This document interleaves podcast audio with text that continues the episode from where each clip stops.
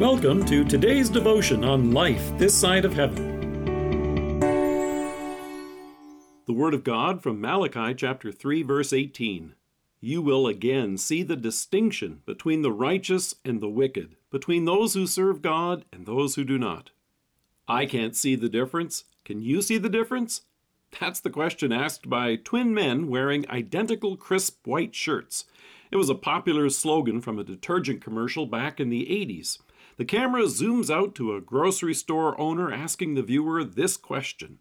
When we asked shoppers to tell the difference between a shirt washed in ABC and one washed in a higher price detergent, but before he can get the answer out, a woman looking at the twins wearing the matching shirts turns to the camera and says, I can't see the difference. Is there a difference? Have you ever wondered about what difference it makes to be a child of God? As far as the world is concerned, they can't see any difference at all. Unbelievers sometimes lose jobs they've held their entire lives. So do Christians. Unbelievers sometimes find themselves in the hospital being told by their doctor they have a terminal illness. But so do Christians. Can you see the difference? You and I may not always see the difference, but God does. The folks in Malachi's day didn't see any gain in carrying out God's commands or following his laws.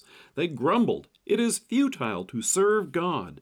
They complained openly, What did we gain by carrying out his requirements and going about like mourners before the Lord Almighty? How does it get this way? It happens when you and I are tempted to envy the good life that unbelievers seem to enjoy compared to the suffering we seem to endure.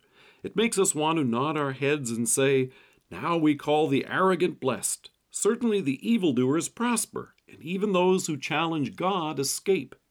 Then, just as now, people tend to fall away from the faith when they think they're not getting any profit out of it. But do we serve God and follow His commands because we're looking for a payout? Do we live our lives with the thought that God owes us for being good people?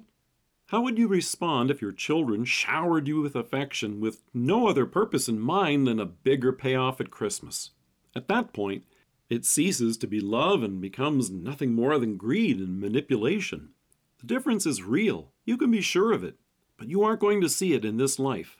Paul reminds us of this in Colossians Set your minds on things above, not on earthly things, for you died, and your life is now hidden with Christ in God.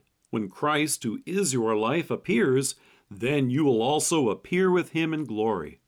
In every generation, the temptation is to interpret this life based on our experiences. But as the Apostle reminds us, you and I live under the cross, trusting in the promises of God for which there is no evidence except for His Word. It's then that you and I are directed to Jesus' sacrifice on Mount Calvary. It would be hard to see a benefit coming from our Savior's death on the cross, but the benefit and the blessing is ours. In love, our Savior did this so that we would be His, forgiven and redeemed. As God told Malachi, They will be mine, says the Lord Almighty, in the day when I make up my treasured possession. And that's what you are God's treasured possession, whom He has spared. Your life is now hidden with Christ in God, but not from God. Do you see the difference? Probably not. Is there a difference? You can be absolutely sure of it. God told Malachi, and you will again see the distinction between the righteous and the wicked, between those who serve God and those who do not. Let us pray. Heavenly Father, thank you that I am yours. I look forward to the day when I see what you see and see myself the way you see me in mercy right now. Amen. Thank you for joining us. If you're listening to us by podcast or on Alexa, we invite you to browse the resources that are available on our site at lifethissideofheaven.org. God bless you and have a great day.